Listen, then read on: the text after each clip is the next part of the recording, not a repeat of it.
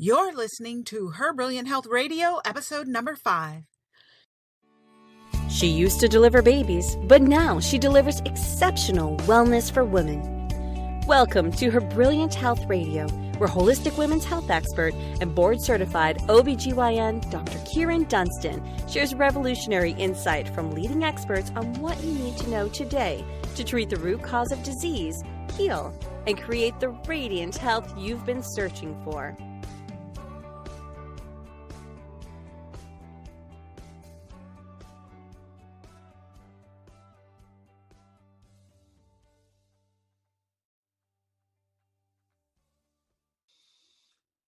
Everybody. Welcome back to another episode of Her Brilliant Health Radio. I'm Dr. Kyrin. Please help me welcome my special guest today. Her name is Dr. Jessica Drummond. Jessica is a functional nutrition and integrative women's health expert, and she is the founder of the Integrative Women's Health Institute. She has training and clinical experience as a pelvic and women's health physical therapist, a clinical nutritionist, and a health coach. She is passionate about empowering women who struggle with chronic pelvic pain conditions and hormonal imbalances and supporting women and health and wellness professionals globally. She cares deeply about empowering her patients to take control of their health and has two decades of experience working with women and teaching her colleagues also from an integrative, evidence based, and conservative perspective. Welcome. Dr. All right, Jessica so welcome, Dr. Jessica Drummond. It's so wonderful to have you. Thanks so much for having me. It's a pleasure to be here. So I'm very excited to talk to you. As you know, I'm board certified OBGYN and practiced that for many, many years. And so women's integrative health is what I'm I'm also passionate about. And I'm excited to especially get into some of the topics that you're passionate about, including um, pelvic pain, especially in the perimenopausal and older women. Mhm. What can you tell us about that? How did you become interested in that? Well, I started my career in physical therapy and mostly in sports medicine and orthopedics. So I did a lot of manual therapy. But within the early first couple of years of my practice, I began to specialize in women's health. And that came from working with women with breast cancer surgery who had uh, shoulder injuries post op, things like that. Um, women in pregnancy who had a lot of back and pelvic ring pain, a lot of hip pain, rib pain, carpal tunnel, you know, related to pregnancy and postpartum. And the physicians, you know, didn't have a lot of tools for pregnant women and when it came to pain. So they were super happy to have us on board and start essentially applying our orthopedic tools to women in pregnancy who couldn't take you know the common medications that were recommended at the time. So this was almost 20 years ago when i started. And then after the birth so i spent a long time doing women's health physical therapy uh, more than 10 years hands on in women's hospital you know everything from manual therapy during labor and delivery to postpartum complications pelvic pain uh, incontinence. And some of my most complex patients were women that had chronic pelvic pain conditions stemming from things like endometriosis, vulvodynia, interstitial cystitis, and often, you know, we call those the tr- terrible triplets because often those three show up together in combination with pelvic floor dysfunction. And you know it's really a systemic issue. There can be constipation. Um, there can be other musculoskeletal issues. And you know some things as simple as post-op scar management for uh, women in, in the postpartum period you know there can be significant pain when the the scars aren't properly managed. So um, and and sexual pain you know just recently as you probably know ACOG finally came out with this idea that we've been talking about for at least two decades probably longer that the fourth trimester right that the postpartum recovery it's not sufficient to just have that sort of six week check like everything's back to normal. You just jump back into your life put on your skinny jeans start having sex right? You know because women were coming with a lot of pain. So now you know we've been managing fourth trimester issues for a long time. And i think that you know the sort of standard guidelines are catching up to that. And then what happened for me personally was after the birth of my first daughter um, in 2003 i probably what from what i understand now in functional medicine had a reactivation of epstein-barr virus so i had about four years of being extremely tired anxious um, got sick all the time, every cold and flu, every sinus infection. And, you know, there wasn't a lot for me, even though I was working in excellent uh, Western hospitals. Um, you know, the, the recommendations were pretty much Z-Pak, take a nap. It's normal to be this tired. You have a baby, you know, try some antidepressants, usual stuff.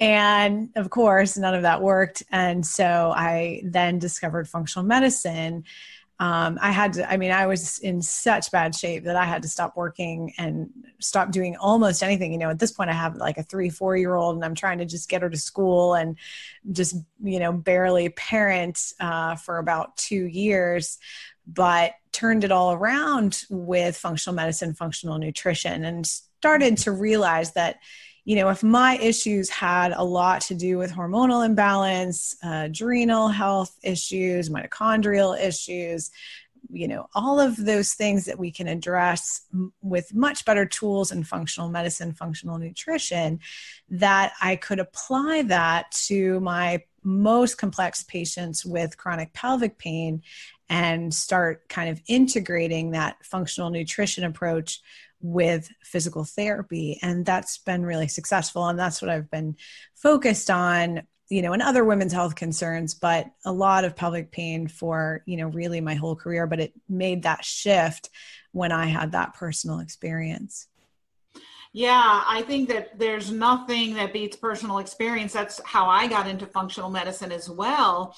And I think that there are a lot of areas that aren't addressed in traditional uh, medical practices that really need the support like you're providing um, like what did you call them the terrible triplets right right yeah right. and so i'd love to get into that more because a lot of women who are listening probably are suffering with those issues as well as the other one that you brought up which is this um, fourth trimester and you have the reactivation of the Epstein Barr, which I think is much more common than thought. And uh, traditional medicine is really not going to recognize that and is just going to say, oh, you have a baby, take a nap and have a Z pack.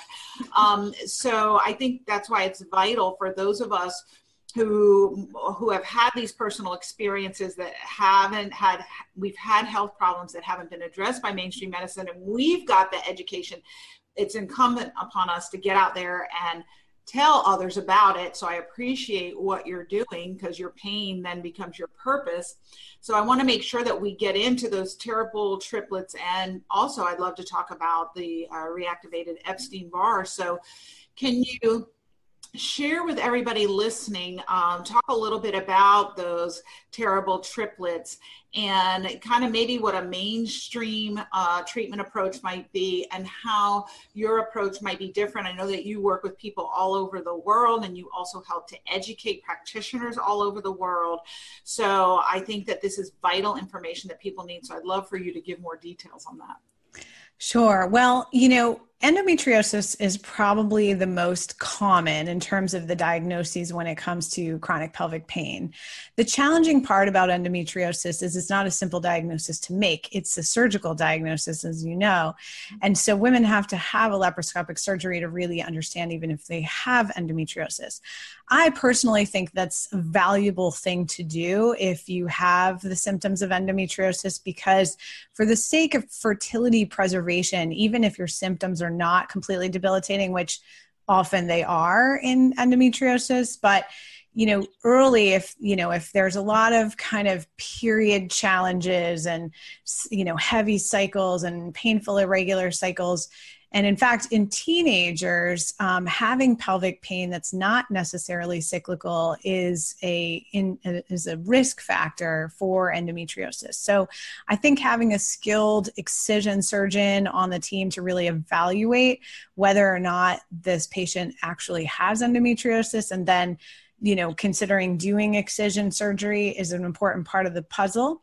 But then where I come in, so pelvic floor physical therapy is also an important part of the puzzle. There's scar management, there's neuromuscular re education of the abdominal and pelvic floor muscles. Sometimes they're weak, but often they're weak and tight. You know, it's kind of like if you've been walking around with your shoulders by your ears for 10 years when no one's diagnosed your menstrual pain, you you know you have a lot of neck and shoulder pain and headaches and it's kind of the same thing in the pelvic floor it was originally called the headache in the pelvis so while the pelvic floor dysfunction is not you know a direct cause of endometriosis it can be a sequela of having that chronic pelvic pain for so long so pelvic floor physical therapy is important, but also with both vulvodynia. So vulvodynia is when you have specific pain at the very entrance of between the vulva and the vagina. So the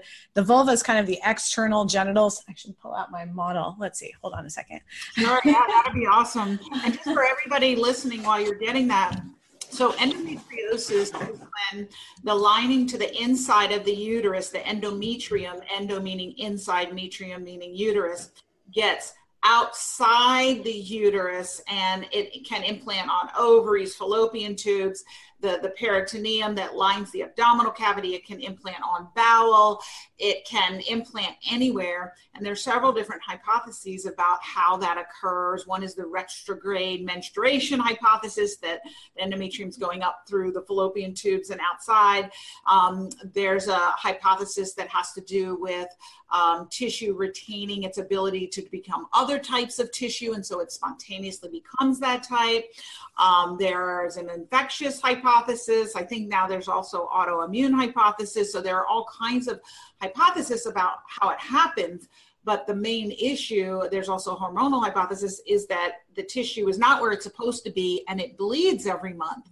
And when it's inside the peritoneal cavity and it's bleeding, that's causing scar tissue because the body doesn't want it there and it creates um, inflammatory processes to try to kind of sequester that blood and stop it and that creates all kinds of scar tissue and all of that is painful when it's not supposed to be there. So just giving everybody up to date but yeah please show your model. Yeah, and so that that endometrial like tissue, it's not exactly the same tissue as inside the uterus, but it kind of forms these um, benign growths. So, and and they actually do, while they're not cancerous, they're they increase the risk for cancer. So, going back to vulvodynia, which is often similar. So, here's my pelvic floor model. So, okay, if you're looking at your pelvis, this is like where the baby's head comes down, and here are your hip bones.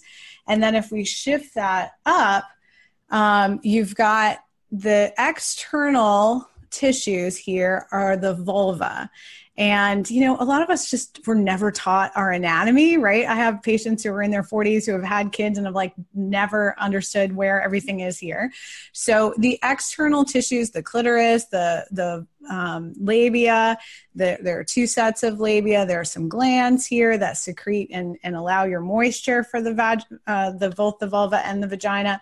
And then, kind of right here, where there's the entrance way to the vagina. So, technically, the vagina is like literally the canal, the birth canal between the uterus and the external opening here. And then right here, there's the vulvar vestibule, which is the like literally the vestibule is like, you know, your uh, foyer in your house, right? It's the entryway. Vaginal foyer. yeah. so anytime there's significant pain kind of right in this opening, it's and there are little different distinctions we can make. The the vaginal foyer has slightly different tissue embryo, embryologically, but that is when you have vulvodynia, when there's pain in the vulva or the vulvar vestibule. And so, and as you can see, actually, this is several layers of muscle, right? So there are some deep pelvic floor muscles. There are some very small superficial pelvic floor muscles here. And this is sort of the representation of the clitoris, this little yellow button. But of course, the clitoris is deep and it has two legs. It's much bigger than it appears from the outside of the vulva. And notice that there's a lot of tissue right here. So imagine if a woman had uh, an episiotomy and this might have been cut through. There's very, there are a lot of of layers of fascia and muscle.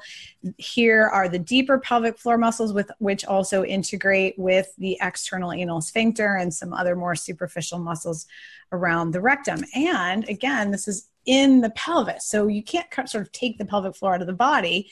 It's connected to the hips and the spine and the tailbone. So if there are, you know, inside the small cavity, there are those three organ systems. There's your bladder in the front, there's the uterus in the middle, and the rectum in the back. And there's not a lot of space in there.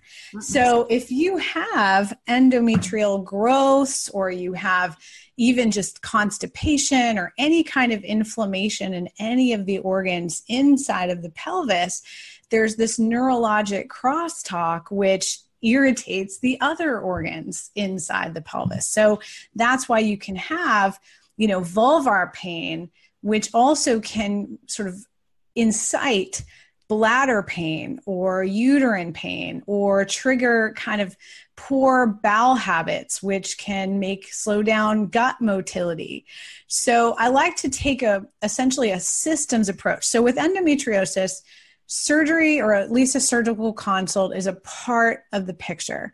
With all three of these most common pelvic pain conditions, interstitial cystitis, vulvodynia, or endometriosis, or a combination of those, calming down the musculoskeletal, making sure there's good blood flow, making sure those muscles can move but don't walk around tight all the time that they're they also have the ability to relax. So you've got good blood and lymph flow that there aren't essentially little knots in the muscles just like you would get in your neck little tension areas um, that the hips move freely. All of that is very important for all of the pelvic floor, pelvic pain conditions.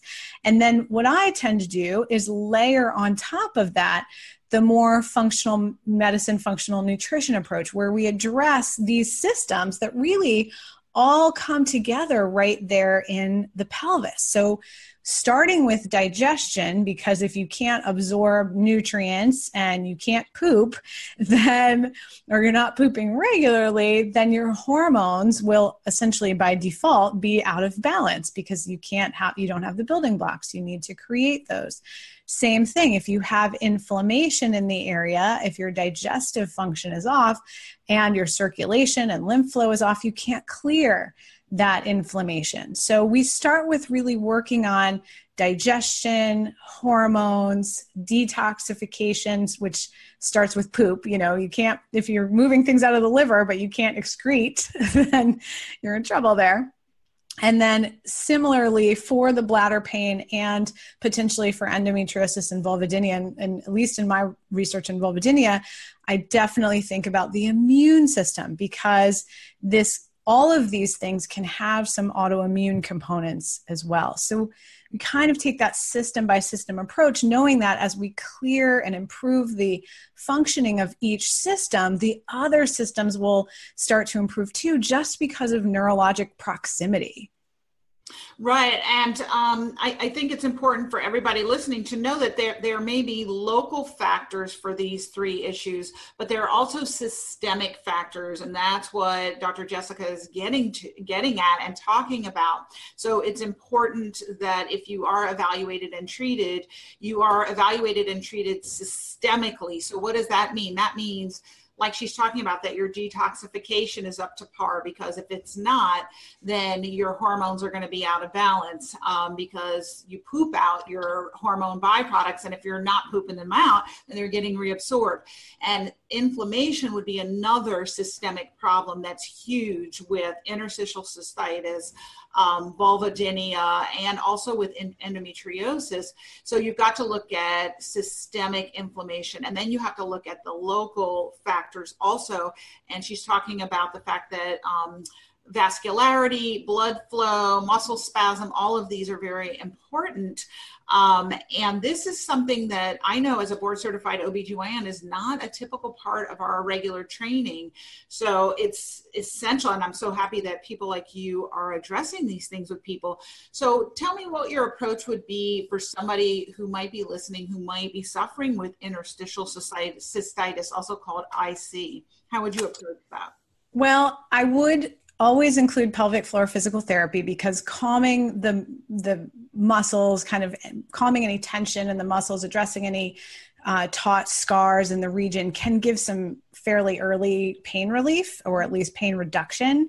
But then from a systemic approach, first of all, if there is an overgrowth of bacteria in the small intestines and that alone is improved, 47% of the time I see symptoms just disappear. Mm-hmm. So I start with digestion. You know, are you chewing your food? So let's talk about the couple reasons why there might be an overgrowth of bacteria in your small intestines. Now, most people have probably heard by now of the gut microbiome, all these um, bacteria that live in our colon. So, the colon is the large intestine, but before the food gets there, there's the small intestine where most of the nutrients are absorbed. And there shouldn't actually be a heck of a lot of bacteria and fungi and other microbes in the small intestine because if they're getting in the way, you can't absorb your nutrients. Mm-hmm. One of the ways, one of the, the key signs that you might have an overgrowth of bacteria or funguses or other microbes in your small intestine is if you're bloated. So if you if it's like anything you eat causes bloating, then I would recommend that you're tested for small intestine bacterial or fungal overgrowth. And how would that bacteria get into the small intestine? Well, basically, there's two ways. One, you don't have enough acid in your stomach to kill off the bacteria because the stomach is supposed to kind of keep us safe from the bacteria that's on our food. None of our food is sterile, and that's perfectly fine. But if you take like one bite, you barely chew it, you go into a stomach that has had, you know, uh, reflux reducing medications for the last 10 years, right? And so you have hardly any stomach acid. You can't kill off that bacteria, so we can get into the small intestine. Conversely, it can kind of back up into the small intestine from the large intestine. So there's a valve between those two intestines called the ileocecal valve. And if you've had a colon surgery or any kind of abdominal surgery, that valve can be irritated. If you have problems with motility, like your gut's not moving very much, and that can simply come from hey, you've just been like sitting in a chair like this typing for the last 10 years and you haven't exercised at all. You haven't like moved your abdomen, right? And so some there's some physical therapy techniques called visceral mobilization that can help the mobility of that uh, valve. And there are also some supplements that we can use. So there's a supplemental approach, there's a nutrition compo- approach, and when you apply that to kind of getting these systems moving act, uh, appropriately inside the body, then we can get rid of that overgrowth from the root cause. So that's one of the core things I look at with interstitial cystitis. The other is the microbiome in general. Inside the vagina, there's supposed to be some a large number of these healthy probiotic bacteria called the lactobacilli and again if that if that canal is healthier, then you're going to kill off more of the bad bacteria, which can cause problems in the bladder, can cause overgrowth of yeast. Um, you know, so, and there are micro little regions of bacteria all over our body that are very different, but it, the kind of um, queen of those is the microbiome in the gut. So if we can get that well balanced, a lot of times the the lymph connections between the microbiome in the gut and these other sort of smaller submicrobiota, all of the other submicrobiota function better. The microbiome in your mouth, in around the placenta, around the va- vagina and bladder, really all starts with the gut. And I think when it comes to endometriosis, hormones are a huge piece of the puzzle. And as you said, one of the biggest issues in endometriosis is that essentially you have an, a dominance of estrogen compared with progesterone, plus that endometrial like tissue doesn't really have good progesterone receptors. So even if your hormones are in balance, it can feel like an endome- uh, excessive estrogen which has to be processed through the liver. So, if you pretty much live on sugar and haven't had a green vegetable in a while, your liver can't process that estrogen. It's working too hard to process the sugar and maybe alcohol and medications and things like that. Yeah, so a lot of information in there. And with the interstitial cystitis, another thing, do you look at, um, I'm sure you do, look at food sensitivities? I used to find even just simply getting people off the diet sodas because of the aspartame was a huge bladder irritant. And they'd stop drinking the diet Dr. Pepper. And then all of a sudden, ooh, my, my bladder doesn't bother me anymore and I don't have to pee all the time. Yes. Oh my gosh, I have a great story about that. So yeah. this was a long time ago, about 15 years ago. I had a patient who had bladder incontinence and urgency. She had both stress and urge incontinence. Mm-hmm. And she had some bladder pain. And we did a, a, bladder diary where essentially you track what you eat and drink and see when you're having your incontinence. And it was the most clear cut case I had ever seen. It was like as soon as she drank, uh, Diet Dr. Pepper is literally the worst. Yes. it is I don't know what else is in it besides the aspartame that does it, but it's horrible for bladders. Yes. So Diet Dr. Pepper was hers. Diet Coke is another bad one, but those two are probably the top two bad ones. So every time she had, whether I can't remember now whether there was Diet Dr. Pepper or Diet Coke, but they were both bad, she would have, she would leak. And I was like, oh my gosh, this is great. You have a really simple case here. Basically, all you have to do is stop drinking diet soda. And she said to me, and she was a young woman, she was like, oh, I'm not going to do that. Is there anything else I can do? is there a pill I can take? Can I just take a pill and keep drinking it? Yeah. So I said to her, I was like, well, no, I mean, you know, we can improve it. So we did some pelvic floor strengthening. We kind of did some other training around it, bladder retraining. But at the end of the day, she she weaned down to one diet soda a day and knew she was going to have at least a little bit of leaking once a day. So that was her decision. But yeah, that is a great story. Thank you for that. And I'm going to say, people listening, when you have disease, disease, disease, in the body, it is not a sign to take a pill or have somebody do something to you. It is your body talking to you, giving you a message. I don't like something. I'm not happy. Yes. and the message you know if if you're going to try and hold on to your habits that you may have which for most of us we have some that are harming our health is just you're never going to get optimally healthy. And this show is about brilliant health her brilliant health. If you want brilliant health you got to do something different to get different results. So I, I, think more than anything, I think it's important that you understand that your habits that you have every day are affecting your health and be willing to make changes. The reason why you don't want to give up the diet Dr. Pepper is because you're addicted to it. But you can you can get off of it and go into diet Dr. Pepper rehab. And, your bladder will thank you. But also it's important for everybody listening to know that if your bladder's speaking to you that way about the diet Dr. Pepper, there are other parts of your body that are having problems too that aren't as vocal yet. They're not happy, yeah. but they're not screaming at you yet. But they will start screaming at you. It may take a year, it may take five years, it may take 10 years, but it could be something as serious as diabetes at that point. Well, if it's diet Dr. Pepper, probably not. But um, it could be other problems elsewhere. Yeah. Even more serious. So I, I have so many patients with that diet Dr. Pepper. Uh, yeah.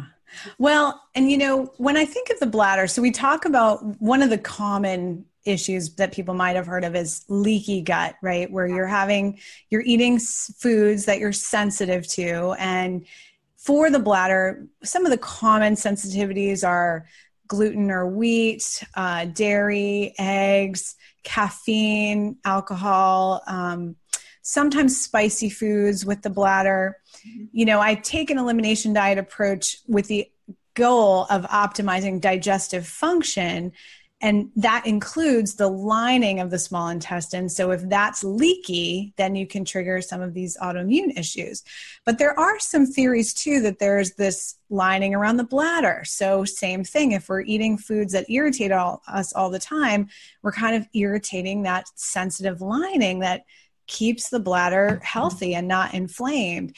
And more and more, the data is showing the same thing around essentially the lining around the brain, right? Your your um, blood brain barrier, right? So when I, I, really think it's important for women in their 40s in particular to start paying attention to these smaller irritants because particularly for the brain so if you have irritated bladder and you also have brain fog, you are on a path to dementia and not a very long path, like within five to 10 years of beginning signs of dementia. And really, that's because you're what you're eating, your stress level, lack of sleep, all of these things, lack of movement, are contributing to overall inflammation that are showing up in little symptoms everywhere, like this le- irritating bladder urgency, this irritating brain fog. None of it is serious yet, and it's much easier to reverse it now. But wait just five or 10 years, and it, both of these things can be pretty serious. Yeah, I think that's a huge point is that sometimes we can discount these smaller symptoms and we just want the symptom to go away.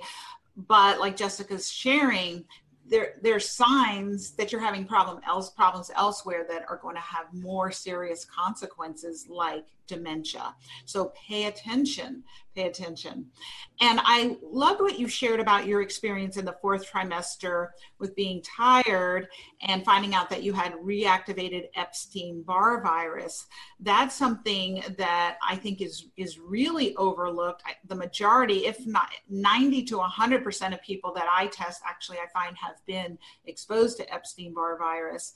And oftentimes having a reactivation of that virus is the cause of chronic fatigue, although there are other causes. Mm-hmm. Um, so talk about how you work with women with with that diagnosis.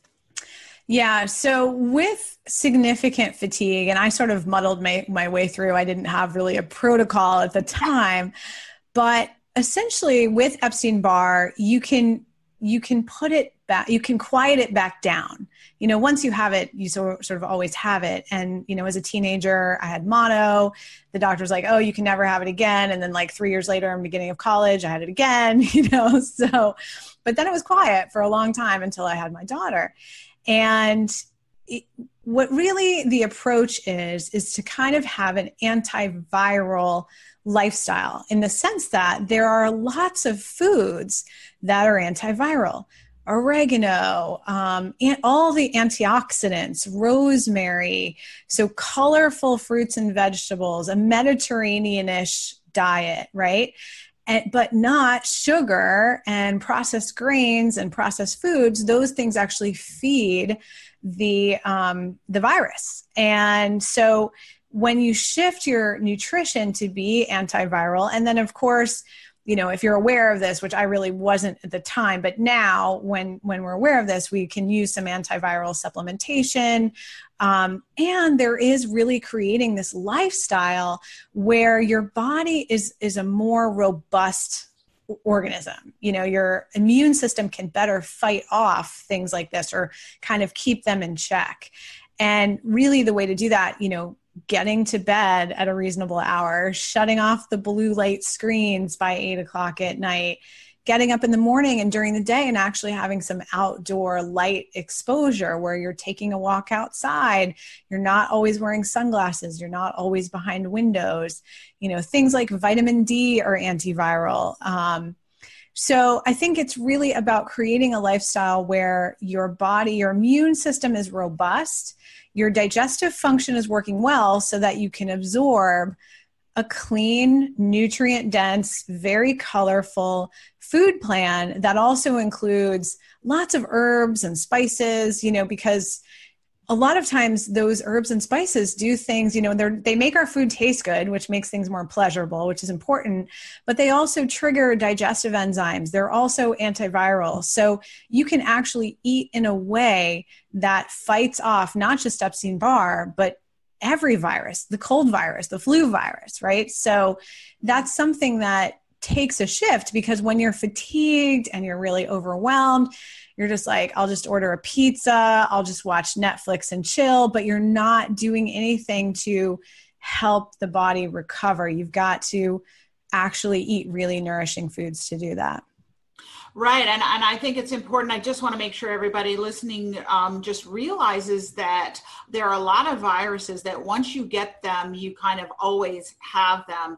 I'd say chickenpox is probably the most well known. So once you have the chickenpox as a child, that varicella zoster virus lives in your nerve roots and can come out at a later time um, as shingles. But Epstein Barr is another one of those, and there are actually several of them.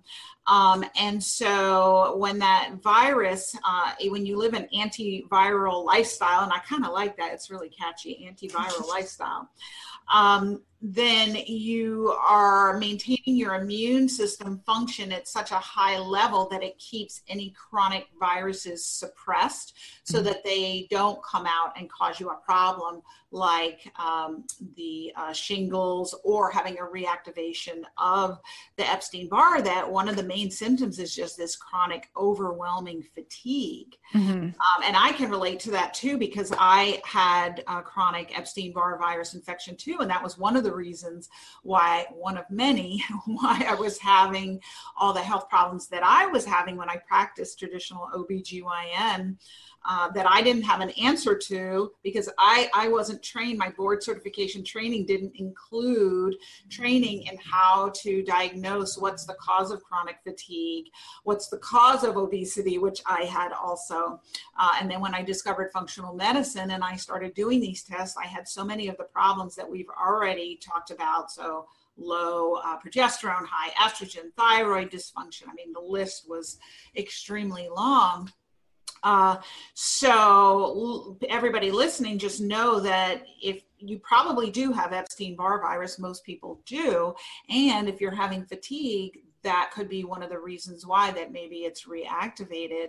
And so some of the suggestions that Dr. Jessica has made are things that you could do today. Go to bed on time, shut off the blue screens, eat a predominantly plant-based diet, so these are wonderful suggestions that I thank you for sharing.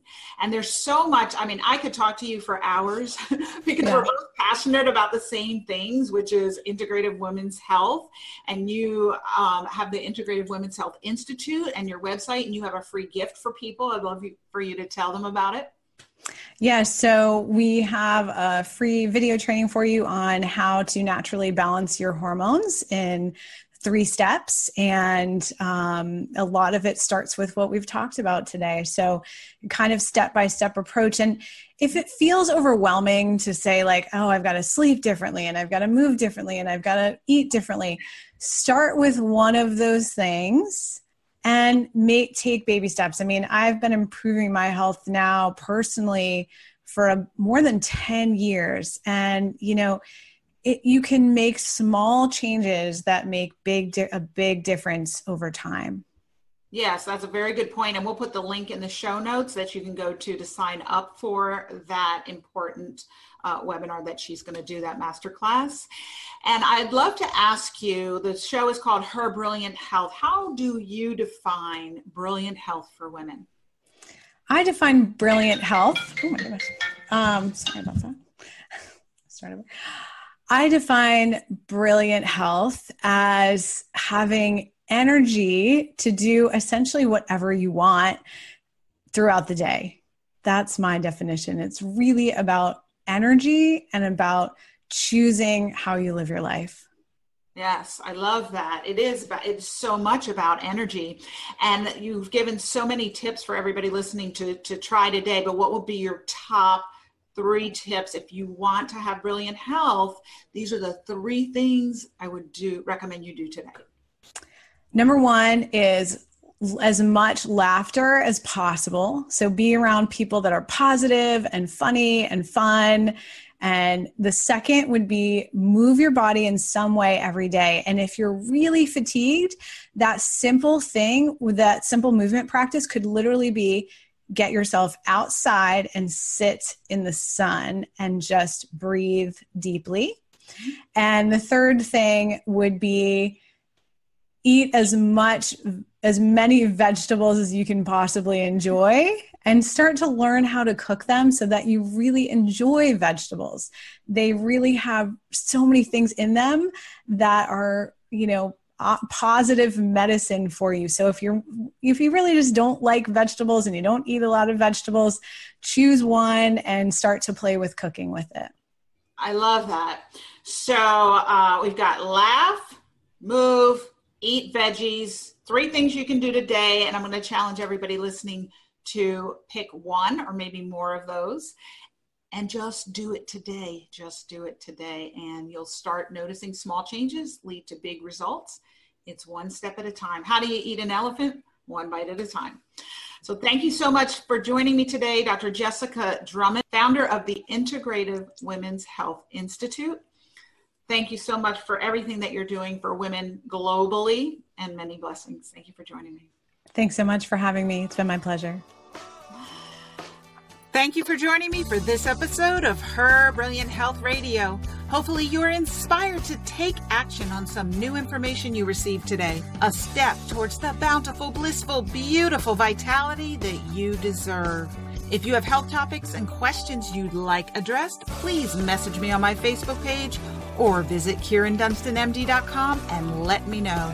I'd love to help. Remember to share this podcast on social media and send it to your friends and family who could benefit from it too. If you love the show, please go right now to iTunes, write a review, and make sure to subscribe to the podcast so you'll be the first to know when future episodes are available. Thank you again for joining me, and remember achieving optimal health isn't magic, it's science.